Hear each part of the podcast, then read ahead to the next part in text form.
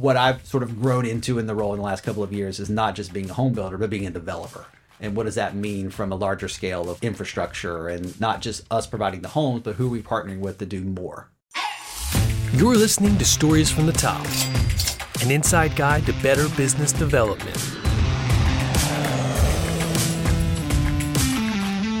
We are here with Chris Wiseman, the Executive Director for Habitat for Humanity of Chester County. So, Chris, for those who don't know what Habitat is, can you just give us a brief introduction to Habitat and the Chester County region office? Sure. Habitat for Humanity is a part of a larger organization, international organization that started in a little town called Americus, Georgia, back in the uh, kind of pre civil rights days.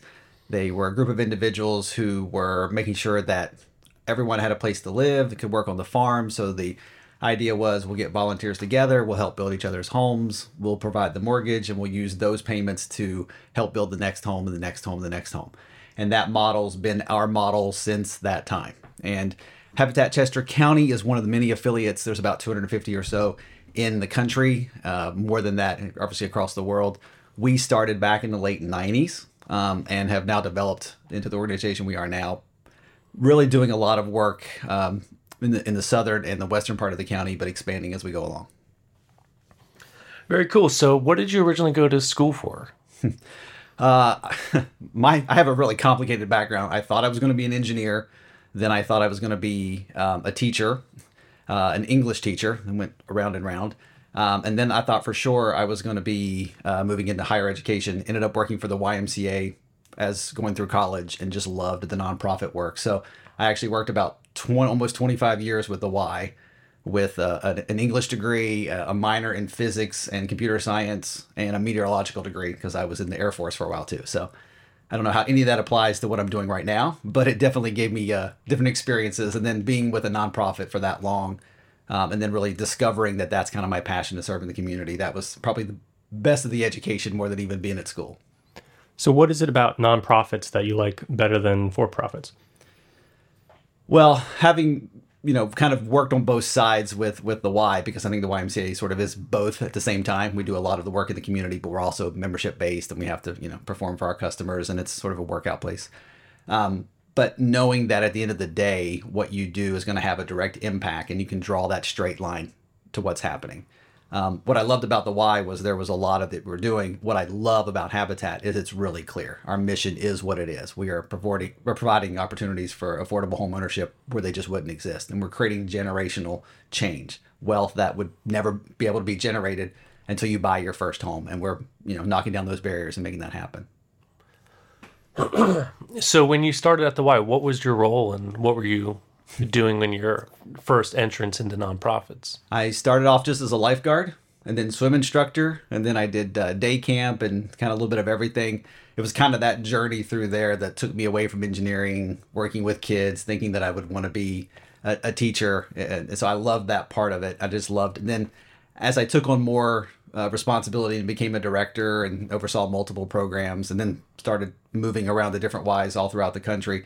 I'm from Charlotte and I grew up there. Um, but around 2000, I took a new position out in LA, completely uplifted and changed my life, over changed my life.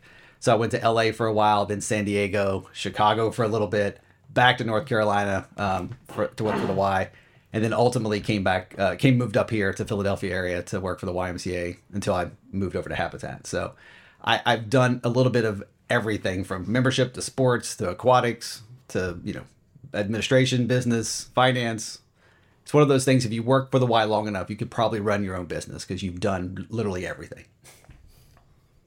So, what do you think were some of the like more important skills you learned in all those positions at the Y that helped carry into Habitat, like some of the admin skills and business development type stuff?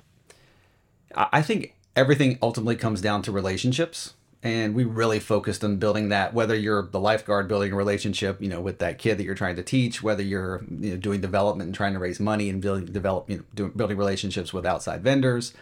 And and that always translates. I when i was with the y i was a trainer. We did a lot of internal training throughout the country so we would train folks to go out and teach people how to do these skills that we would do leading successful teams volunteerism you know financial management.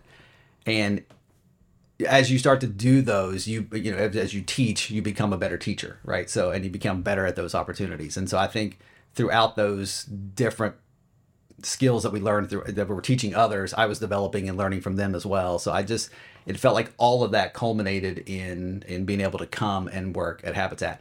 And I took a break actually from from working at a nonprofit. I, I love the Y, but there was a point where it was just a lot, right? Working probably 50 60 hours a week and, and having a family and trying to just manage all of that. And i took a break and i went to work at a private school for a little while uh, as a director of operations. And that was great but it didn't take long for me to realize that that's not where i wanted to be. I did miss the nonprofit. I missed being in the community. I missed you know working with those people that needed us a little bit different a, at a high-end private school um, especially in the director of operations role, where you're basically in charge of all the non fun parts of the school, all parking and dining services and security and all that stuff. So when the opportunity to come back into nonprofit, and especially to come back into Chester County, and to come back into an area that I can I knew I could serve, and taking the shoes of someone that I knew really well who was retiring from the position, it was kind of just lined up perfectly. So, uh, when you're working in a nonprofit, do you find that the the pressures and the stress of that job are different um, because you are really impacting people's lives? Like, do you feel a different gravity of that job position? Um, just be, you know, I've done it for so long, I don't know anything else. I do take that very seriously when we when we talk to, especially in this role with homeowners um, and someone's going through the application process, it's very vulnerable. I mean, they have to share everything for us. We're a mortgage holder, so we have to have all their background, all their credit. We have volunteers who go and visit their home to see the shape that it's in to make sure that they are in need. Um, and that's very, you know, that's that's a lot to ask of the person who's coming in to be one of our homeowners. And so we try to be as respectful as we can. We try to understand where they're coming from, where they're starting, and then the journey once they become a habitat applicant is not done. They have to go through credit counseling. They have to do what we call sweat equity, which is 200 hours of actually working on uh, the homes. And so through that process, we get to know them extremely well. They become really important parts of our family. And they learn how to be great homeowners. Not only are they invested now in the home that they're building, but for any of us that have just moved into a new home or have our own first home, there's so many things we don't know until we do it, right?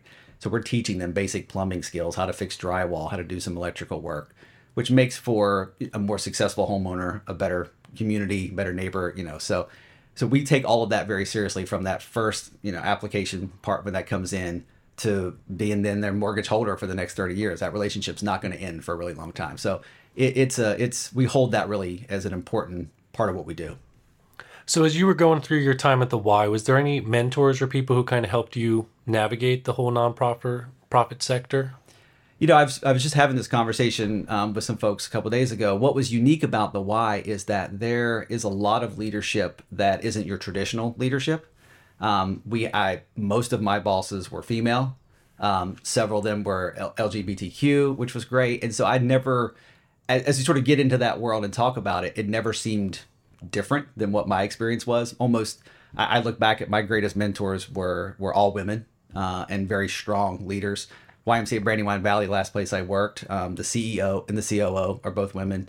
Three of the five big execs are, are women. So it was nice to be sort of, I guess, in a different kind of leadership. And, and I think having that diversity of leadership together just makes for a more ra- well-rounded group of, of employees as well, because you attract different groups.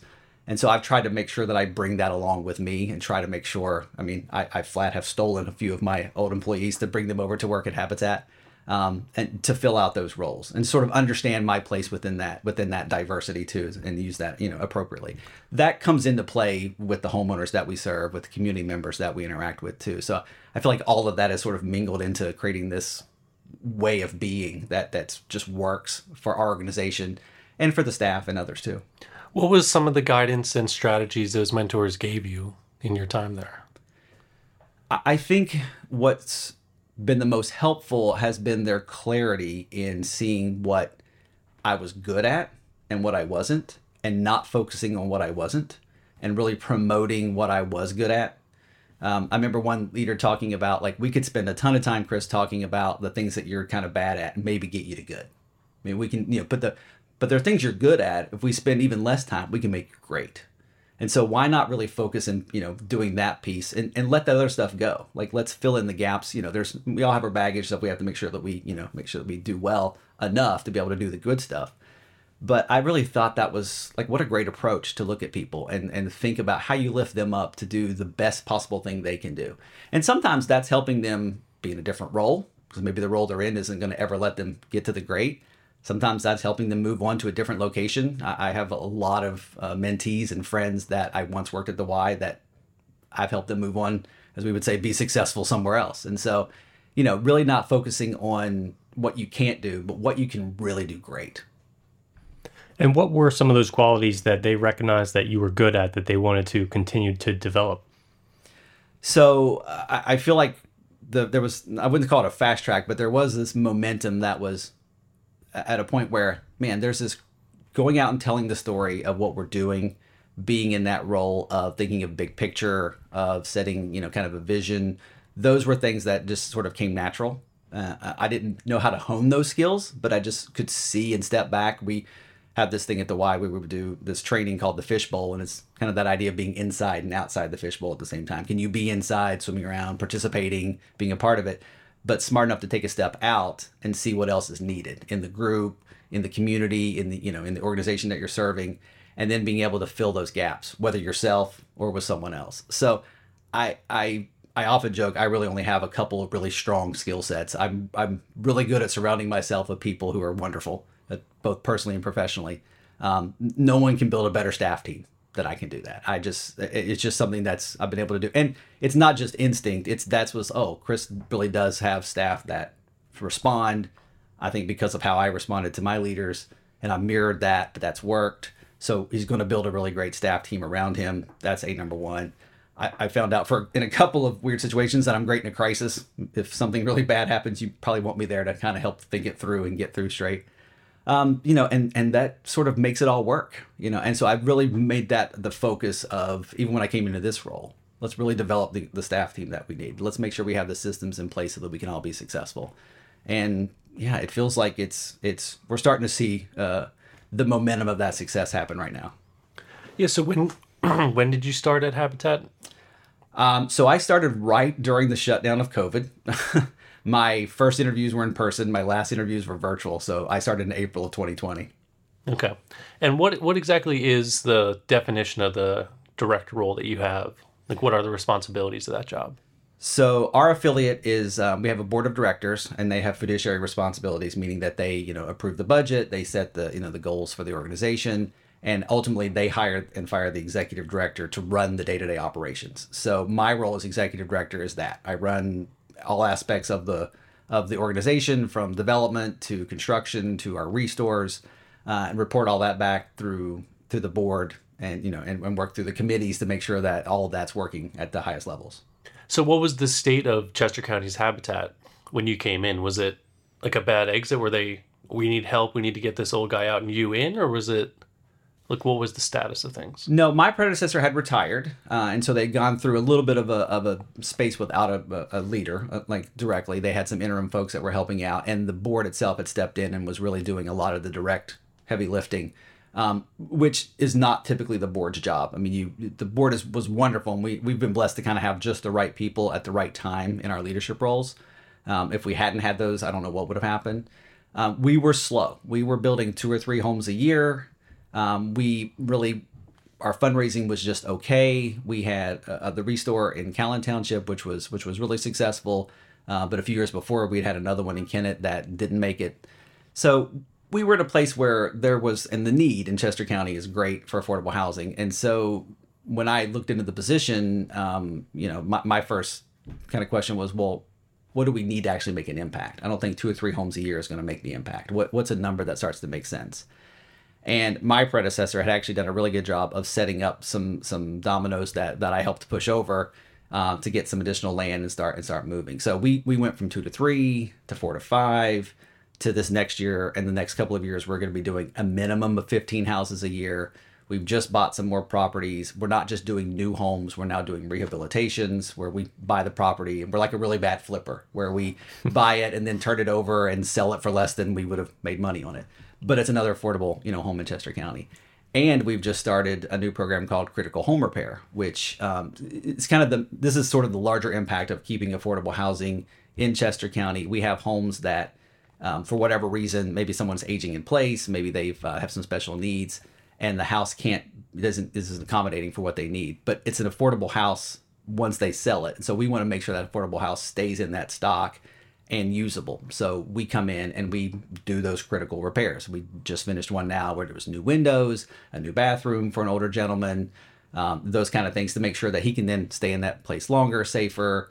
And then when it's time to go to sell, that's a house that will be another affordable house that stays in the market that doesn't become one of those homes that has to be torn down or rehabbed completely. It's it's one that will you know continue its life as, as we intended to for an affordable house so there, there's a lot going on um, it, it's the the now the challenge is making sure that we have the operational capacity to do all of that we've been we've been hiring new staff we've been looking at new systems when we were managing just a couple of sites very different than now managing seven eight nine ten sites uh, so that's that's a, that's the next level that we're getting to now can you explain for us the business model of Habitat for Humanity? Like, where does your cash come from? How, do, how does it all work? Yeah, so it does go back to that sort of first ideology of we'll build a house, we'll put a mortgage on it, and we'll use those funds to make sure that we can help build the next house. We get our funding from a couple different sources. Mainly, we get our, our financial, we get the revenue side from donations. Um, and those donations can be individuals, they can be corporations, they can be foundations one way that we let people know about what we do and they can experience it directly is a thing called team builds. And so corporations and different groups come in. They, they it's a small sponsorship, but they get to have a day of building on site with the volunteers, with the homeowners, and they get to see and feel what that looks like. Um, and that has a lot of. I mean, it's it's twenty five hundred dollars, so it's not that much for a corporation to come in, but the impact it has, they often come back we find a lot more support from them for donations of product and different things later on, sponsorships at other events, and even some of our board members start as uh, realizing, oh, this is what Habitat does. So we have those pieces that come in. We call it the Fund for Humanity. Those are the mortgages that we hold right now. That generates about two hundred seventy-five thousand a year. It's kind of like our endowment um, we don't have a direct endowment, but our endowment are in the homes. We don't want the cash sitting in the bank. We want it in the homes. So as those mortgages get paid back, we add that to the bottom line as well. And then the other significant piece is the restore. And I talked about the one we have in Caln. This is for, for those that don't know what a restore is, and I didn't know what it was when I first got here. Um, the best way to describe it is kind of like a home goods in, in, in slightly used and sometimes new items that we get um, it has its own mission separate from that. I mean, it funds basically the build of a house each year. Each one of them do.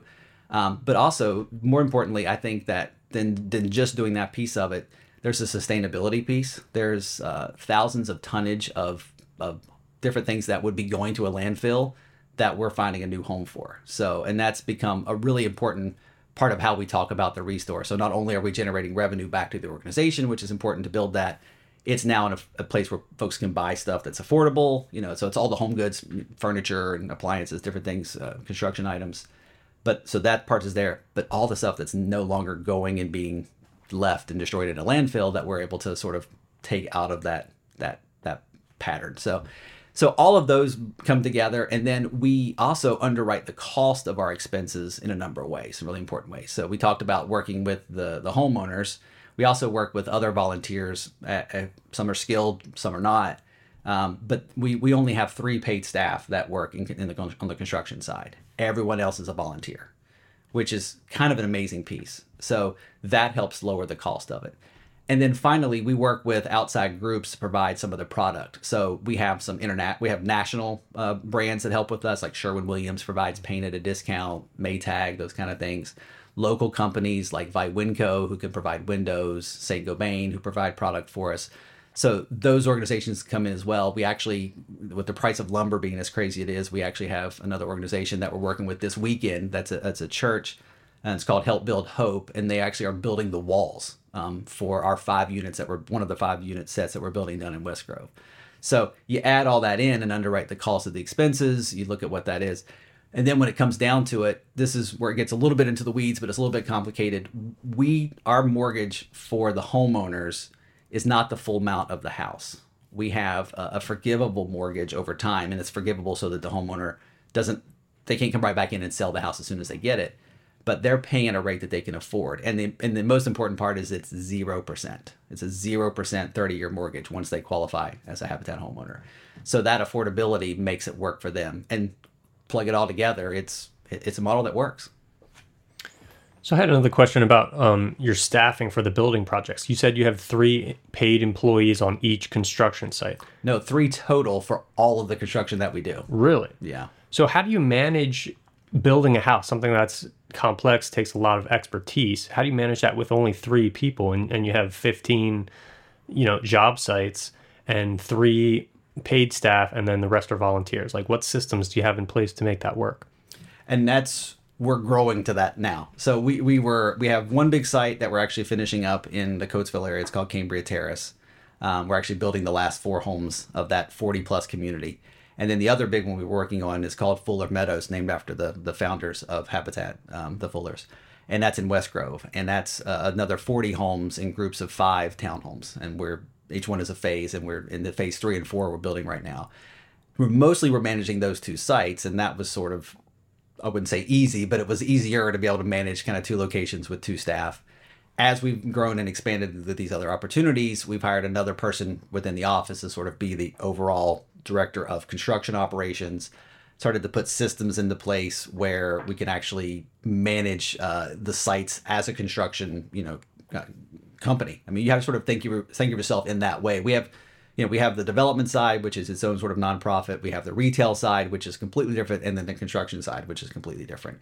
And so, going back to my skills of hiring well, we I think the people that we've hired has really been able to give us the systems to put in place. You know, looking at just different project management skills and, and QuickBooks and different things that I'll integrate to give us the background of that. But then ultimately, it comes down to the volunteers. We have amazing volunteers and skilled volunteers there'll be some who have been there for every one of those home builds, uh, all 40 plus in the Cambria area, and and they're invaluable. And and we use them, you know, exclusively sometimes as almost a, a project manager. I mean, they're on our insurance. They can drive our truck. They they know the skills.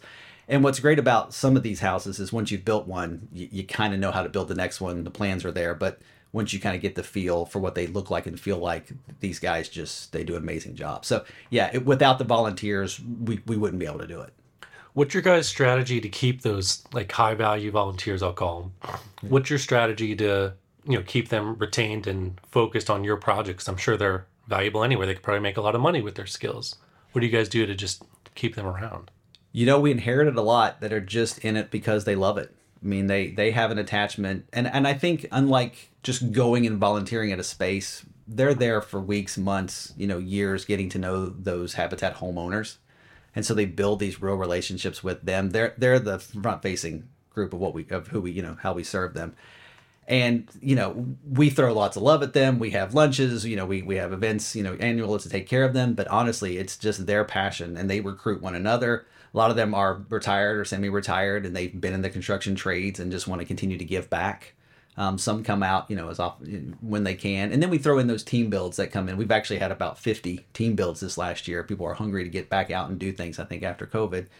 And so we use those skill sets too. Those are less skilled laborers. Um, sometimes we have to point which way the hammer goes just to make sure they're doing everything safely. yeah i was gonna how do you manage those people who could almost be more of a hindrance than a help at point? Like who's responsible in the job for making sure everyone's yeah so those three paid staff lead the with, with the help of the volunteers but they're the ones who are definitely responsible for the team builds. We have uh, one of one of the members of our development team is responsible also for sort of making sure their experience is really strong. They get t-shirts they get lunch you know and they talk about what the mission is and they go through it we're we're strategic about where we put them and actually having more sites is actually going to be more helpful and being able to you know if, if we're at the stage where there's just all plumbing there's not much they can do but if we're you know taking we're putting up drywall if we're painting if we're you know just laying down concrete that's all things we can teach a volunteer to do pretty quickly you know.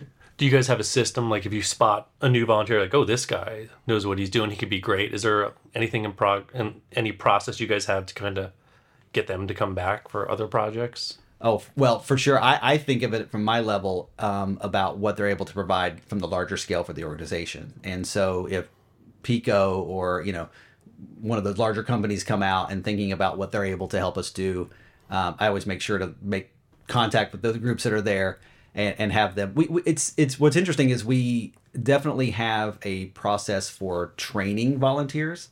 So we have that part of it, and there's a safety piece they obviously go through, and then there's kind of the daily stuff. But even our skilled volunteers, as we bring in to do different kinds of work, electrical work that may not be their expertise, we set up opportunities for them to be able to learn from them. So our skilled volunteers become even more skilled, right? And they're able to translate that and teach each other and work with like vendors who come from the outside and eventually and, and, there are times our volunteers will tell you they'll do it better than most of the vendors that come in it's just sometimes it's just a timing piece so how many volunteers are on like on the average day how many are on a job site total. So when there's not a team building it's just our average ones we'll probably have between 20 to 30 volunteers wow, uh, so between our sites it's a good yeah. size it's, crew. For sure. We're our, our sites are closed on the weekend or, or closed monday and tuesday. Um, we do some work on saturday. And so, and then Tuesday is uh, is our day for the internal staff to really get everything together, to line it up, to get those you know kind of opportunities in place for who's coming, and then we will switch it around a little bit when we know we have a team build coming. When we sort of think about okay, what do we need to set up to make sure that it works. That was a bit of a challenge during COVID because we just couldn't have as many volunteers, and and we, and we were working inside houses was different when we were working outside houses, and so we that slowed down for a bit so I think that now that people have been doing it for years, and, and we get groups that you know, State Farm and others who just that this is their outing, this is their team building, this is what they want to do every year is come out and build uh, with Habitat. So they become better every year at what they're doing. They understand, you know, from from kind of day one how to do the job that we're going to give them to do. And whatever it is, they're hungry to do it. We don't want them to do, just be laborers. We want them to feel the impact of you know picking up a hammer and you know and knocking that nail in. Um, but sometimes that's what's needed and they're happy to do it.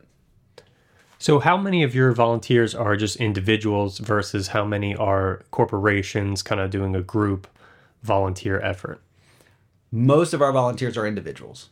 Um, and so, and we've got probably that go out on a regular basis. Like when we reach out to them for our needs, is probably around 200 or so volunteers that we pull from. And they different volunteers come different days. They don't only volunteer on the job site; they also volunteer at the restore and helping out as well.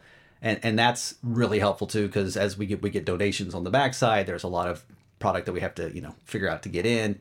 Um, we have, do have paid staff who go and pick up in our and we have a truck, a box truck that goes across Chester County and picks up donations. But they help them get them off the truck. They help stage things in the front. They help get people to their to, into their cars when they when they buy product and stuff like that too and then you know they they may be even if we have a resource in them that we can use differently we may ask them to assist one of our um, homeowners in in on, on, one of the things that they may have a need with what budgeting or whatever like that as well too. So we try to incorporate as much as we can into their opportunity to do what they love to do but also expand upon that and do other things as well. So when you have a job site like i'm sure there's a number where you don't want 50 people working on it's too much. How do you guys coordinate? How many people are going where? Like who's in charge of that scheduling and how do they manage all that yeah we have a volunteer coordinator um, who who's who's also our um, family services director. So she works directly with the families directly with the volunteers. We have a system online to track all of our volunteer hours. That's an important piece of our audit and keeping up with the expectations you know from international but also you know just from local organizations. And and there's a schedule. So they can go in and they log on and they can see you know what's going on that day who's going to be on site where the need is. Um, the need is only growing so we need more and more volunteers. It sounds like we have a lot of volunteers but now that we're going to be at multiple sites and multiple places um, it's going to be really critical that we have even more and people who can do different things. Uh, critical home repair is very different than building a new house. So uh, we're, we've been talking to and looking at different volunteers kind of those different skill sets and hoping to get some some additional folks to come in. So it sounds like you need a, a, ton of volunteers. I imagine there's a decent amount of turnover with those volunteers as well. Um, do you guys do any marketing to reach out and and source new volunteers, or how do you go about that? So most of it's still word of mouth. Um, this is one of those as we're growing we don't want to grow too fast our volunteer uh, we have very little attrition i mean once people come in and volunteer and and get that sort of taste of what it feels like to build and build with the with the homeowner that's coming in um, they they stay. They they really love. So we don't we don't lose too many of those. So sometimes they even become our staff. I mean we've uh, our last one of our last who just retired um, site supervisors had been a chemistry teacher at the high school for years and coming up and doing builds. We, we, have, we also have volunteers that we have clubs in the high schools, uh, habitat clubs, who are a part of it as well. So bringing groups up and being a part of that. And when he retired, he was like, I don't want to stop doing this. And well, we need a staff person to help run these things. So, you know, the recruitment piece hadn't been as important as, as it is right now with the expanding of different opportunities that are going to be coming in the next year. Um, I mean, we, we have so much that just came onto our plate. There's there's uh, will be a couple of announcements coming in the next couple of days that aren't aren't public yet. That's even going to expand our opportunities for for doing some of these programs even more. So, how do you guys deal with the liability of bringing sometimes unskilled workers into active construction sites? Is that you guys have insurance covered? How do you guys manage all that? Yeah, we have pretty robust insurance. Luckily, the one thing that's great about working at Habitat is that we're not the first Habitat, right? So even in our area, most of the counties around us, Philadelphia, Delco is one, Berks, Bucks, we, we meet together regularly. We, we talk about best practices. Habitat International has um, it's one of the other vendors that we actually use that helps kind of spread that across the country from so to keep those costs down for insurance. And then we work with companies too that help um, put together the safety plan to make sure that you know we're not going to give them you know a saw that day you know for, for an unskilled person. Mm-hmm. um, and then you know we have people that we actually some of those skilled volunteers we bring onto our insurance to be able to be drivers to be able to you know handle some of those some of those tools. They have to have had the background. We have constant kind of training and, and stuff with that. We follow the osha rules. So um, you know, knock on wood, we've really had no real issues with with that piece of it. We don't put people on roofs. You know, we, we really are careful about where we put, especially you know, team builds and other folks like that. Everything's kind of ground level. Or, or a safety piece and you know and our staff are really really good about pointing out we wear hard hats and all, all the things we need to wear but pointing out where the safety issues could lie so your organization is working in conjunction with all the other habitats. Do you guys have like your own territories is it by county or how does that work? Yeah, in our area, it's mostly by county. Sometimes there's regional um, by city if the city's bigger. Um, but yes, ours is all of Chester County, which is is unique in that we, you know, Chester County is such a such a diverse place. I mean, there are parts that are very rural, parts that are very urban, right? And so we, us, there's 72 different municipalities in Chester County, which and everyone has kind of a different way of doing their zoning and, and their business plan for affordable housing. So that's a unique challenge for us is figuring out, you know, kind of how to get through each one of those different places as we start to build.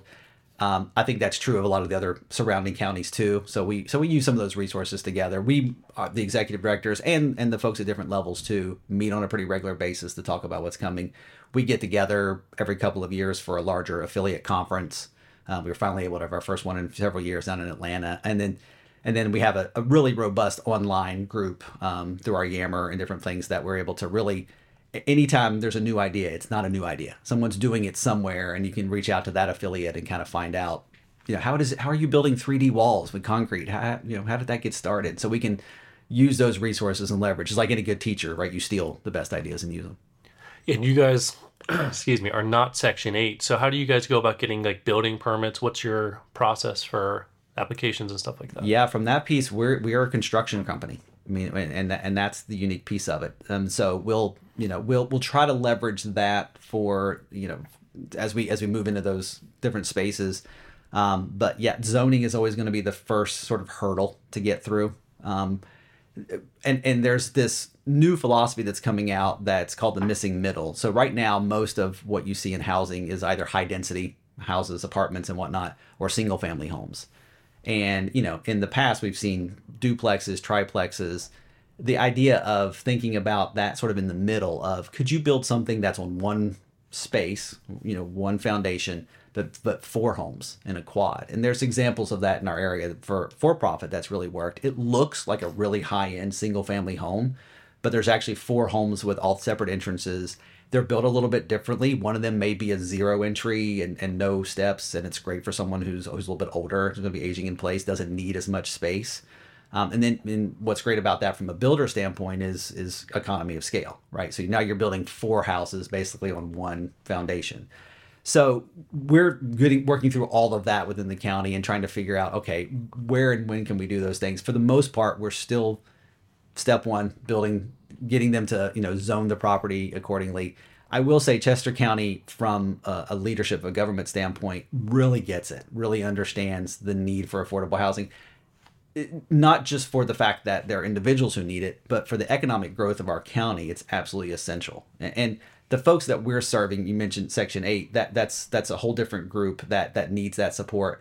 We're basically the folks to, to apply and become a Habitat homeowner. You just have to be in the 70th percentile of the of the AMI in our county. But because our county is such a, a wealthy county, that could be 60, 70,000 a year that you're making, you know, maybe you have a couple of kids, but at that amount, you don't have enough for down payment. Your credit might not be great, so you're not going to get a super, you know, good interest rate until you're just stuck. And so if you want to be able to if you're in West Chester and you, you have these great little boutiques and you want someone to be able to work there, but they can't get there easily. You want someone who lives in the community, you need affordable housing. And that's true of every municipality, you know, across the county. You have to have affordable housing. They're your teachers, they're your nurses, you know, they're they're they're the mushroom farmers in the south. Like if they don't have the place to live, they can't work there. Right? So that's where I think we come in with that really important piece of making it affordable for them and working with those municipalities to understand that. And Chester County has been incredibly supportive from a, from a financial standpoint, but also helping to make the right contacts. It, the zoning piece all comes down to the local municipality, um, but knowing kind of the process and, and, and being able to show the results of the houses we put in and what that looks like, it, it's a, it's a good message. So overall, is the the county and the townships are they welcoming of your projects, or do you have any opponents like politically who kind of don't want the affordable housing coming in? Sure, let me call out all the people who don't like this. no, I, I've been blessed to be to inherit a couple that went through that process at the beginning, and I know that it was it was tumultuous at times, right? To be able to get to that place of building. The the greatest thing we have right now is the success that we've had. So anytime there are you know the NIMBYs, you know, not in my backyard, we can say, well, look at this community that we built in West Grove, and and and just look how amazing these townhomes look and even selling to the community that's actually a really great model because there was originally a developer that was looking at building you know almost million dollar homes and they could have built maybe four homes right in that space. Well that's four million dollars worth of tax revenue for for them. Well each one of ours sells for 200000 so and we're putting eight different you know phases in there. So now it's eight million dollars worth of, of tax incentive. And we were able to actually work closely with the west grove borough to do a lot of infrastructure that they needed, not just for our project, but for the whole borough to be able to bring stuff in and relocate, you know, utilities and stuff like that. So it was a win-win-win. You know, every everyone ends up coming better for it. So if we can show that model to other municipalities and say, look, this is this is how it works. Um, go to Coatesville and look at Cambria, where where we built there used to be an old. Um, it's called the Oak Street Housing Project. It was scary, and I, I've seen the old pictures, and, and the rumor was like police wouldn't even go there during calls because they were so frightened now you look at the ones that that we've built there and we've literally changed the landscape of coatesville. You know we have a great video with a flyover that shows you know that and you could see it. Even the the show that was on hbo of Mare of Easttown the in the background i was like that's our houses from cambria. Like it's it's it's that it's hbo worthy right? So it's so having those models to be able to go and show municipalities we're, we're in a couple of those with development right now and it hasn't been very resistant Although I will say I've purposely stayed out of a few places that we don't have direct connections with, so I'm I'm, I'm focusing where I know I can have an impact. Maybe eventually there'll be other places where we'll have some of that resistance, but luckily not too bad yet. And how have you seen the that change families when they have access to a home as opposed to you know living in an apartment or something like that? What changes does it afford them? Oh, there, there's so many things, and there's a great way of thinking about this called the social determinants of health. And you know, the the obvious is just having a st- stable place to live. That, that's first and foremost. I mean, most folks who live in an apartment, they don't live there more than a few years at a time. They're transient, which means that their, their kids are moving from school to school. Uh, you know, they're not able to be, build deep roots into the community. So just having that stable place first is really important. The the being able to come and go into the middle class, the the the path is through owning a home. I mean, and, and all of us who know that, who, who once we first buy and you build that equity and you realize that you actually have this leverage, this tool to be able to build wealth and to be able to make decisions about your future and not just be stuck paycheck to paycheck or waiting for the next disaster to happen. So that becomes a critical piece. And we've seen that that example over and over and over again. We have one family who just leveraged, you know, the um, some equity in their home to be able to send their kid to Harvard. It could not have happened, right? Would that no chance of sending their kid to an Ivy League or to a school like that, um, but because they are able to be able to, okay, we've been doing great, we paid in everything, and we have this now ability to, to get you started and, and get you there. So that changes. But more than that, what we find is in these these social determinants of health, if someone is in a stable home, a home that they own and the parents are buying, then a lot of things start to happen. There's less abuse, less chance of someone, you know, uh, being hurt, uh, less chance of um, all kinds of communicable diseases that happen.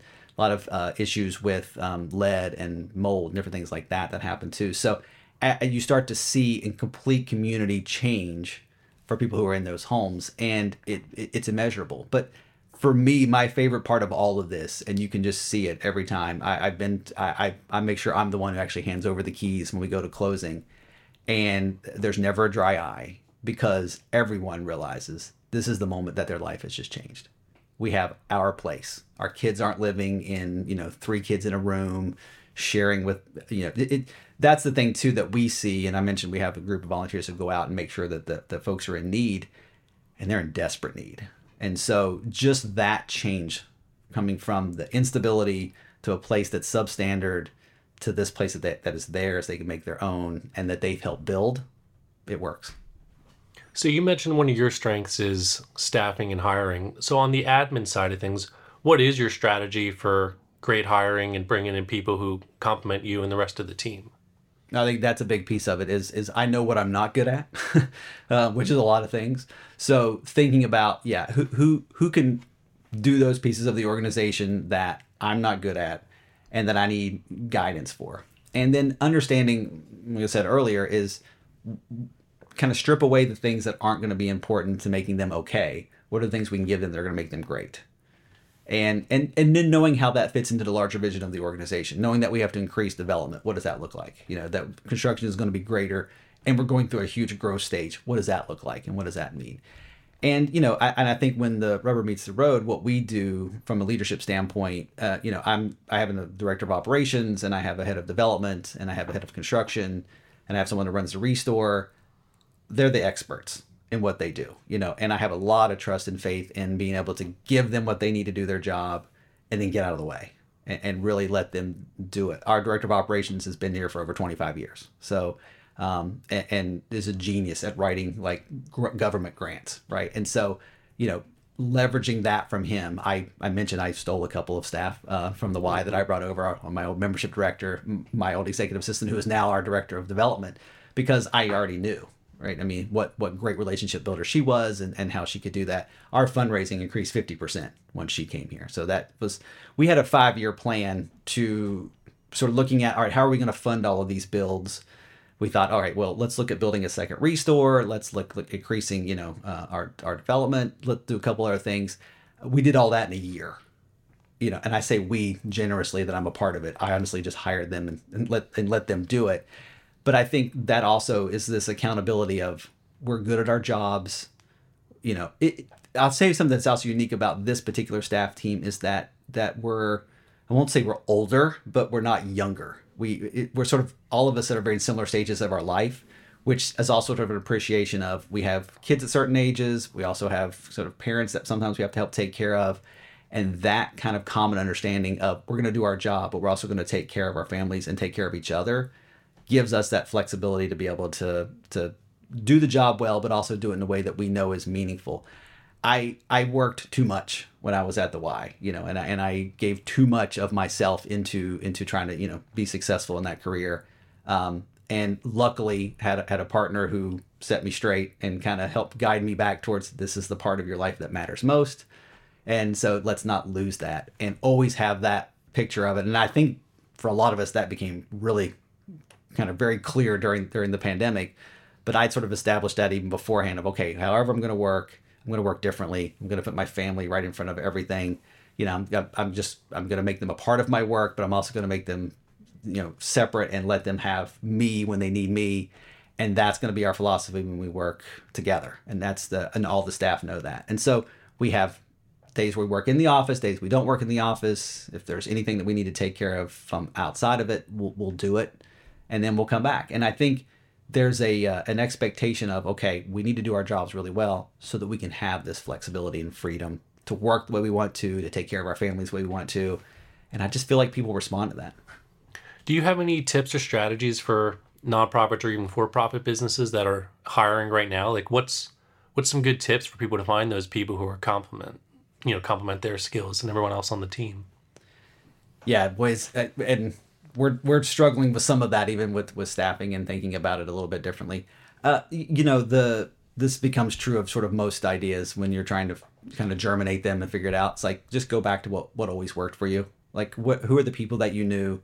What's your network? How can you get the word out there of what you need? Um, from a nonprofit standpoint, there's a huge amount of resources from a network standpoint. The a lot of the chambers in our areas have a nonprofit side. Um, the the United Way has a great leadership class for you know for nonprofit leaders, and just building that. I mean, I had been in Chester County. The private school I worked in was over in Montgomery County, so I was gone for about five years. But as soon as I came back, I immediately connected with those networks, and as soon as we needed staff, that's the first place I reached out to and looked. Um, you know, and steal. I mean, it's you know, if you, uh, I mean, that's it's maybe not the, the fairest philosophy. I still love the YMCA. I'm a huge supporter of what they do. Um, but I I knew what I knew, right? So I brought those people in that I knew would be successful, you know, working with me and working in this kind of environment. So I, I think those I don't know if those are great strategies, but but having others around you who are going to help you be successful, whether that's peers, you know, people that you've worked with in the past or just whatever, I think that's what I always go back to. And so I noticed you didn't mention anything like online job postings or job boards. Like, do you do anything with that, or do you not find that effective? No, I, we were just talking. I mean, from a there, there are certain level positions we have, especially for the restore, which are sort of retail positions that we need part time folks for, and we'll reach out to that as well. But you know, we were just looking at some of the prices for some of those online, and they've sort of exploded, and it's it's just doesn't work as well. You know, we don't get nearly the amount of applicants you know that that we would want we've had so many great referrals. I, I, will say it's really important, and, and we've been talking about this, just how to strategize this better at, at getting on my door more diverse staff, working with more diverse you know companies out there, and so leveraging networks don't always work as well that way because if your network is sort of stuck with kind of who you are and what you respond to you're going to miss some of those opportunities. So we've been really purposeful in trying to reach out in kind of different ways to find to bring in more of, of we've been really successful on our on our vendor side. We, um, from a marketing standpoint, we just we hired a group that's a, an all woman led business that's doing all of our marketing now, which is fantastic, and, and, others too that do some of those resources for us. So you know, finding that piece is a little bit different, maybe more online tactics, but boy, for the most part, your networks, your friends, your your people who care about your organization. Our board has been wonderful at being able to kind of make suggestions and find folks as well. So, what kind of marketing stuff do you guys do? What are you promoting? Are you trying to find volunteers? Or are you just looking for fundraising? What's what's your guys' marketing initiatives? Yeah, because I mentioned we have we're sort of three different organizations all at once, mm-hmm. right? So we have a whole separate marketing piece for the Restore, and we sort of treat that like a retail marketplace. So getting the word out that we take donations, that we actually are open in Phoenixville. That's our newest store. It's we're waiting for that to catch on fully. It's doing okay, but uh, it, we think it could do gangbusters uh, soon enough. So getting that word out for folks. Yes, the fundraising piece, marketing for if, if nonprofits, in my opinion, do the right thing, it's not about asking money. It's about telling the story. It's about showing impact. It's about you know understanding what the mission is, and the people respond to that. So we don't focus on asking folks to support us. We focus on telling people this is the impact we're having, and we need more support to make bigger impact. And, and that's and that's an easy message to tell my development director is amazing at doing that. I mean, that's why I brought her over because she she'll make you cry on one point, man. She she knows the stories that are happening all across our organization and is able to sort of connect that to the mission and then put it out there. So that's its own piece. And then the other one is is attracting uh, families because not everybody understands what Habitat does. You know, some people think we are Section Eight and and and that it's for for very low income, and that's not the case. So there's a whole group of people in Chester County that are making 50, 60, 70,000 a year that would fit into the model for home ownership, but they just don't know they do. And so they're just stuck renting. So that's another big piece of marketing for us is getting the word out that hey, come apply. And especially apply now because we're going to be doing more than 70 homes over the next 5 years of, of new builds, which is unheard of. It's more than any of our sister affiliates are doing right now, more than probably a lot are doing even across the country at, at, at this level. So that's exciting. And then, yes, volunteers is the other piece that we continue to get the word out. But those marketing, again, that's mostly just connecting friends to what we do, telling the story, seeing, you know, the, the impact and, and, and seeing the progression of homes being built and getting people to come out and want to be a part of that. So, specifically, what tools and strategies are you using to communicate those messages? Like, are you doing Facebook posts? Are you doing uh, videos, or, or what are you doing? Yeah, so Skigital, I'll give them some credit. They they've been really great at helping us. They're a company out of out of uh, West Chester, and um, we we've we're redoing our website now. What we're realizing a lot of the so we do a lot of social media and a lot of newsletters, and some some of that's both print marketing and then a lot of stuff online. I've been doing uh, quarterly updates um, from an executive director standpoint. So if we go onto our website or onto our Facebook page, you can see me, which is not, not that exciting, but usually a guest there's two that comes with me and we talk about critical home repair or the things or you know volunteerism and stuff that we're kind of talking more about during that time frame. But Skigital's been really great at redirecting and understanding the metrics behind what goes out there for those. Uh, we were doing a lot of this internally. Again, this is one of those what got us here won't get us there as we continue to grow. And so understanding pass through rates and clicks and all of those pieces, they've been really help, helpful in getting that done. And what we realized is that, oh, people are getting to our website and they're kind of not going deeper because we haven't had a great website. So they're helping us rebuild our website. But so all those mechanisms are important, all the constant contact pieces, all the newsletters, you know, all of the events that we do, making sure that that's all publicized. And yes, there's a Facebook, there's Twitter. Um, we're, we're threatening to get into TikTok. That's, uh, you know, we'll, we'll see how that works out. There are some great um, restores that do an amazing job of getting followers because they run through their store and they have, you know, really creative people who are showing them what they're selling and they also have the personality to pull that off. So we definitely have the kind of staff that could do that. We just haven't implemented it yet.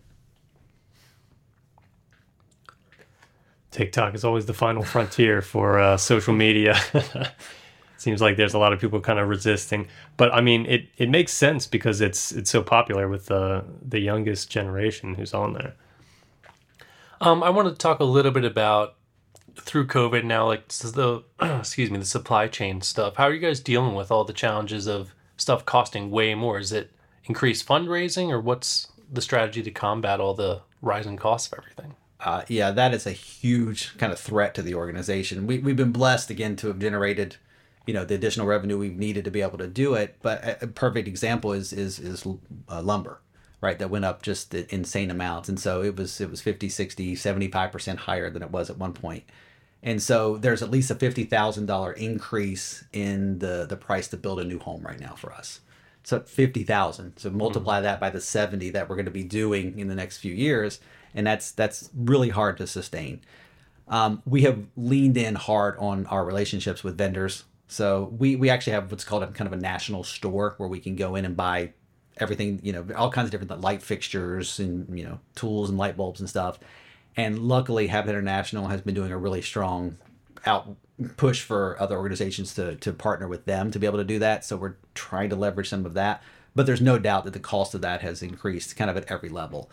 That's why I mentioned these these you know walls that are being built with with lumber. I mean, lumber's become it's you know it's people used to worry about people coming on the job sites and stealing cable and copper. It's wood. I mean, it's literally that expensive now to have like a, a sheet of wood. So so we've had to really think about that differently the, and and sort of and what's maybe pushed us a little further along and we're still looking at some of these uh, ideas is can we build differently are there prefab things we can do I, I, mentioned there's a habitat who's building 3d walls now you know using a 3d printer to build concrete walls to lower that cost that's an amazing thing you know we we now have it's one of the coolest days on the construction site but we have um, a group that comes in and li- literally builds the walls, concrete walls. They're double sided, and they kind of have the all the stuff, and they have in the middle. But they bring them in on cranes and lower them in, you know, and so the footprint is already created, and that's been helpful. We have an amazing board member who runs an HVAC company, and seeing the prices were about to just jump, you know, just crazy high. Uh, we were able to buy all the ones we needed for all 40 homes uh, in West Grove at that at the lesser rate. He donates the fifth one too out of each each group of five, which is amazing, and stores them for us. So you know things like that have helped to mitigate some of that cost, and and those have almost they've gone up fifty percent. So we've saved fifty percent on all of those units going forward. So we're doing everything we can, but it's definitely been an impact. Have you guys adjusted your strategy? Like, oh, we may maybe we, in whatever 10 years we want to slow down, or is it just we got to ramp everything else up to meet these new costs?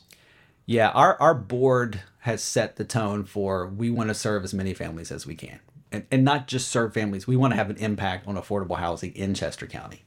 So, what does that look like? You know, and the first piece of that is yeah we're going to get through these challenges of funding. We'll figure it out. We'll, we'll, we'll raise more money. We'll find other sources of revenue but we're not going to slow down builds and implement critical home repair you know and do rehabilitations.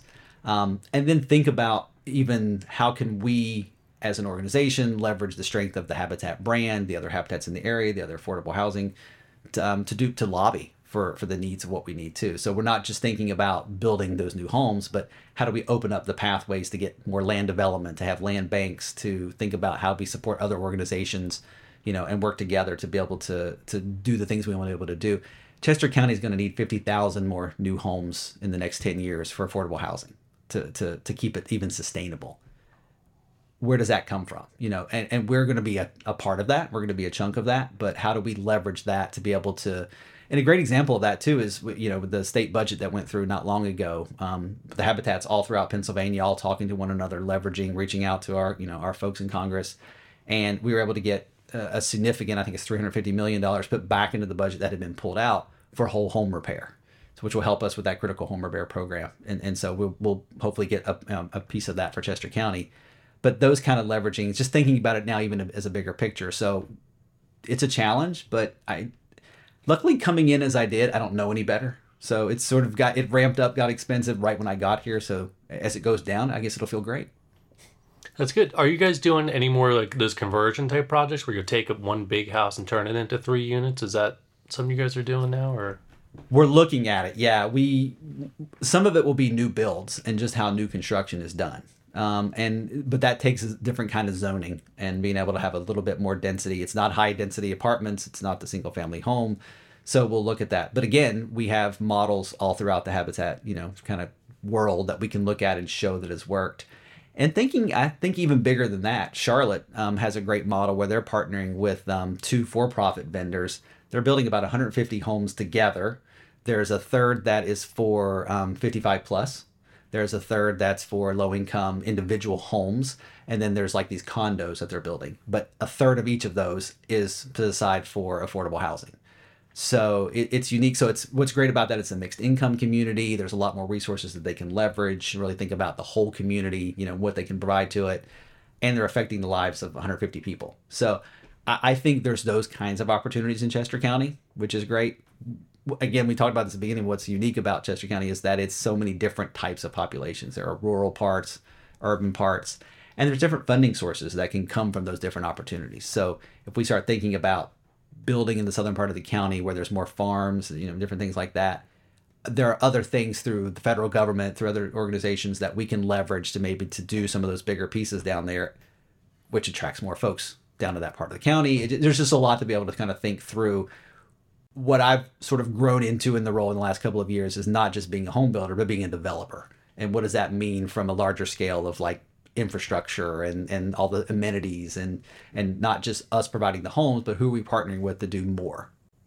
And thinking about sustainability. We have one potential project coming up and we're still working through the details of it, but if it works um, the way that it's sort of laid out, it's a solar farm that would provide all of the electricity for all 40 to 50 homes that we're building. So not only are we giving them that 0% 30 year mortgage and helping them on that side, but imagine no power bill. That'd be amazing. Yeah. How much freedom do you guys have as, you know, a subsect of the grand Habitat Humanity, you know, the total, I guess it's worldwide, right? It is, yeah. Habitat International. So under Habitat International, how much freedom do you guys have to make creative decisions in how you want to grow and help your specific community of Chester County? There's a lot of flexibility in that, and I think that's even grown over the last couple of years. What what keeps us all grounded is the mission of Habitat, and and uh, our board, you know, looks at that every year and, and, and commits to that. Um, we pay an affiliate fee back into Habitat International to help with the international work. We we sort of a changing model as we speak, but it's but typically we would tithe a certain amount to be able to help with builds all over the world. We uh, reach out to Guatemala directly and, and do some builds there and help there. So that part all keeps us connected. But what Habitat International and the leadership there has really been pushing is is that the, the need for affordable housing is so great. There's not one model that works. Let's all be creative and think about that, and think about it from homelessness all the way to being fully homed, and what and what are the ways we can have impact in that way. Uh, Habitat Canada now does high density apartment homes um, to get people in there. There's other groups that do transitional housing and uses their you know kind of a rent to own model. So none of that was written into that original, you know, we'll build our homes together, we'll mortgage it, and we'll move to the next one. So there's some freedom to start to think about that differently. And then we think about sustainability and how we build there too. I, I think the model for building itself is just going to look differently. Can we do prefabbed homes? Can we do tiny homes or, you know, uh, granny pods, that they call them now, like different things like that to think about do we have to have the same look and model throughout? And what we hear, you know, from international is let's let's see go go try new things and tell us what's working and what's not So um, you kind of talked about your five year plan. Do you have a, a grander scale plan beyond that, or where you want to see Chester County Habitat going over the next decade or two? um i you know i'm afraid to put a 10 year plan out because it'll be done in two so um we we've really focused in on so we sort of had that first five year plan which happened pretty quickly we have net the next kind of five year plan with those 70 plus that we're building. And then like i said there's more there's more information coming soon um, that we that we think we're going to have a, a dramatic impact on our operations and how we're able to to support families. So it, it's changing so fast and it's and the and the need for what we do is so great that it's hard to sort of set a goal that is high enough so I, I think for me, it's sort of stepstones. If, if we can do this, then we can probably do more. If we, then we can do that, we can probably do more. And so giving us a, a reasonable amount of time to do the first couple steps seems smart. But with an aggressive board and a, and a truly talented board at that, I mean, it's and, and the staff team that we're now building, we're we're and, and the leveraging that we're able to do across the county, but also across the state from an advocacy standpoint, I, I think once we get another year or so into all of this and can then show our work, I always think that's it's great to have a plan, but if you can show the success of, of the you know what you're doing, which has been helpful with the uh, different sites we have right now, but at a grander scale to show the difference and impact that we're making, I, I think there's a place. Ultimately, I want us to be the voice of Chester County when it comes to affordable housing. I, I want us at every table, having every discussion in every municipality, and and, and Habitat for Humanity being the model that people see as a as, as a piece of it. The thing that I haven't figured out yet is the long term piece of affordable housing and keeping it sustainable. We're extremely successful at building wonderful houses that when people go to sell are no longer affordable. And so figuring out how to sort of break that and, and keep those in house, that's sort of the next big piece. So thinking, you know, not now, but 30 years or 20 years from now when they go to sell their home, how do we get that back into the affordable housing stock? How do we do more of those? Um, so I am thinking ahead in that in that sense, but yeah, let's get through the next year. Okay, so um, just as we move towards a wrap up, do you have any tips for people who are in nonprofit, maybe in like an admin role, or even if they're just starting out, anything to help them, like a mindset? What's what's kind of your tips for people who are getting started and trying to grow nonprofit businesses? You know, treat it as a business. Learn every single part of it. I think that's there, there are folks I think who look in from the outside at a nonprofit and think, oh, you know, there's a different skill set that you need. But some of the most successful nonprofit leaders came from the profit world because they know what works. I uh, pay people what they're worth. You know, I mean, and and hire really talented people to do those jobs. I mean, it's no different than any other you know for-profit world. If you want the best people, you have to pay for it, and you have to you think about it. I mean, if let let's spend 10 20 30 thousand dollars more to get a person who's going to raise a hundred two hundred thousand dollars five hundred thousand dollars more right? I mean it just makes sense. You do that in a for-profit world. So get in, understand every single part of the operation, and then get your hands out of it, and, and and hire good people to be able to do that piece of it. And that way, you have at least enough of a knowledge to know what they're doing, to support them when they need it, to recognize when things need to be kind of aligned a little bit differently again, you know, and build relationships. I mean, that is ultimately what it all comes down to: is is can you leverage those relationships and all in whatever nonprofit you're running, right? And, and those people, and those connections in those for-profit world but in other places that can give you the support you need you know when, when your time comes to make those asks Good. Um, anything you want to announce about Habitat for Humanity Chester County? Anything coming up or volunteer requests? Anything? Yeah i just keep an eye out i wish i wish i could say more about the one big thing that's coming which is very exciting um, it will be some support that will help us expand our operations greatly Um, you know, yeah, the big thing is we're we're everywhere over Chester County. Uh, we do a lot of work in Coatesville because there's a lot of need there. Uh, we're doing a lot of work in West Grove, but we're now in Phoenixville. We've done work in Pottstown, West Chester, you, you, Downingtown, you name it. So we're we're we're the habitat of Chester County, and so we're everywhere. So that that's a, an important message for everyone to know that if you're in need of affordable housing in Chester County, in any part of it, uh, reach out. I, I think that's the next big piece for us too is being able to leverage the amount of folks that are asking for homes and going to those municipalities and saying, "Hey, we have families who live here, you know, rent here, but want to stay here, want to vote here, want to want to spend their money here. Can can we work together to find more homes?" So come come to the website and and look to volunteer, look to become a homeowner, look to support us in any way that you can. Okay, well, Chris, thanks so much for coming on the show. Pleasure. Stories from the Top is your guide to successful business development. Subscribe wherever you get your podcasts or find Edge of Cinema on YouTube. Stories from the Top is an Edge of Cinema production, hosted by Matthew Skura and Jeremy Schmidt. To learn more or get in touch, visit edgeofcinema.com slash podcast.